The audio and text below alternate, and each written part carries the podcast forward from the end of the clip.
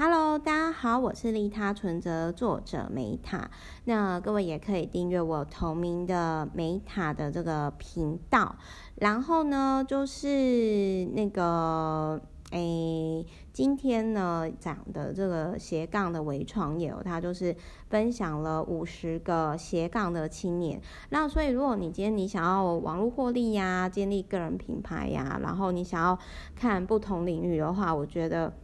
嗯、它有点类似像你可以不只是上班族，古力博的那一本书的版本的华人版。然后呢，就是他这里有提到的，就是说呢，其实我想要先讲一下，就是我个人对于斜杠的观点啊。我觉得说，今天不论你是，比如说像 Meta 好，Meta 就是一直以来就是经营自媒体。那我从自媒体延伸出来的，比如说顾问的服务啊，然后什么诶、那种签内训啊，然后出书啊，哦，然后线上课程啊，哦，还有那种什么电视通告啊、出席啊什么这些延伸出来，就是说从我经营自媒体延伸出来，不论是语言跟语言相关、文字相关，或者是个人品牌相关等等的异业合作。但是前提是在于说，就是我其实对于，因为我觉得哈，就是我比较相，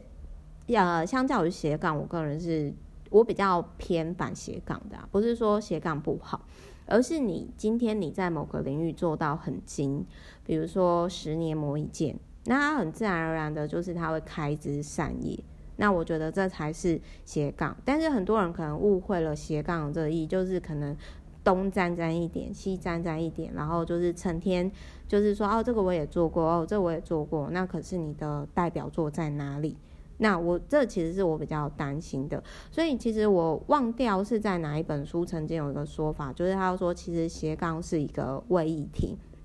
然后他最终会消失。那我自己是真的觉得说，有些人他天生就可以身兼多职，但是有些人他本来就比较适合一辈子就做好持续的做好一件小事。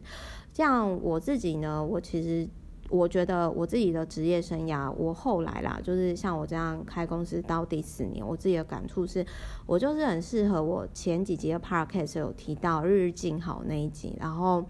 我自己会很，与其就是说，啊、可能有些人都会一直找机会，然后找趋势，然后就是赚快钱。但是我比较喜欢稳扎稳打、实实在在的累积一一辈子，然后就累积超过一万个以上的客户，跟我有一定程度的连接。那我觉得，不论今天是透过任何方式，我觉得我只要持续的，就是。啊，达到这样的连接，那我觉得我的这一生这一辈子就圆满了。日日静好，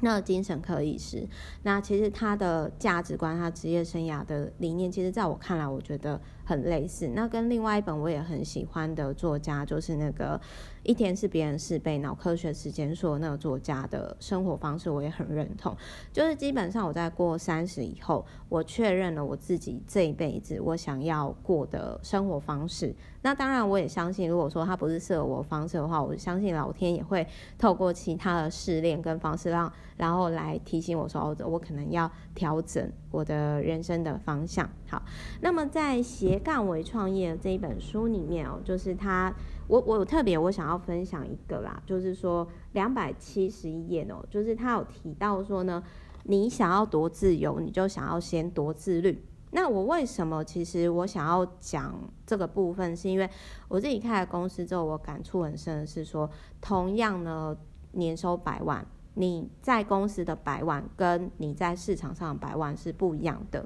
就很像我的 VVIP 呢，就是有很感触的跟我说，Meta，下次谁再跟你说你钱好赚哦，叫他给我站出来。我跟他讲，哪有人哦深夜还在跟自己的客户这样聊天？然后我就说，对啊，那你明明知道，你还是很想跟我聊天，不是吗？然后，所以我我这边我想要讲的是说。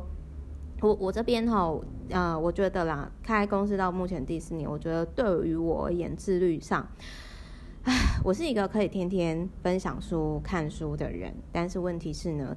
啊，每天运动啊，每天哦早睡早起，哎，这真的不简单哎，所以我真的是特别佩服晨型人，然后跟有运动习惯的人，我觉得这是我一直以来哦，就是没有做到很到位，但是过三十岁以后，我下阶段呢，我觉得说哦，我应该加强的地方，所以呢，斜杠微创业，我觉得是如果说你今天想要呃，有点类似说像我们上一集一样，开始帮自己加薪，我觉得这两本是可以搭配看的。那另外讲一下，就是说，呃，这本书啊，这本书其实是二零一八年一样，就是说我订阅服务那个时候，其实我很谢谢，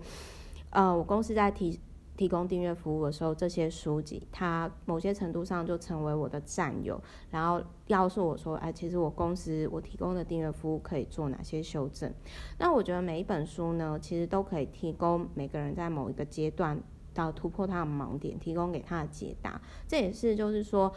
虽然现在出版业就很惨嘛，不景气的状况下就很惨啊，就产业，但是 Meta 会持续做，就是我会持续的分享对大家有帮助的书，特别像现在很多人可能就是因为不景气的关系影响到工作，那也许斜杠为创业呢，这也可以提供给大家一些职涯上的新参考。好，我是 Meta，我爱你们，我们下一集见。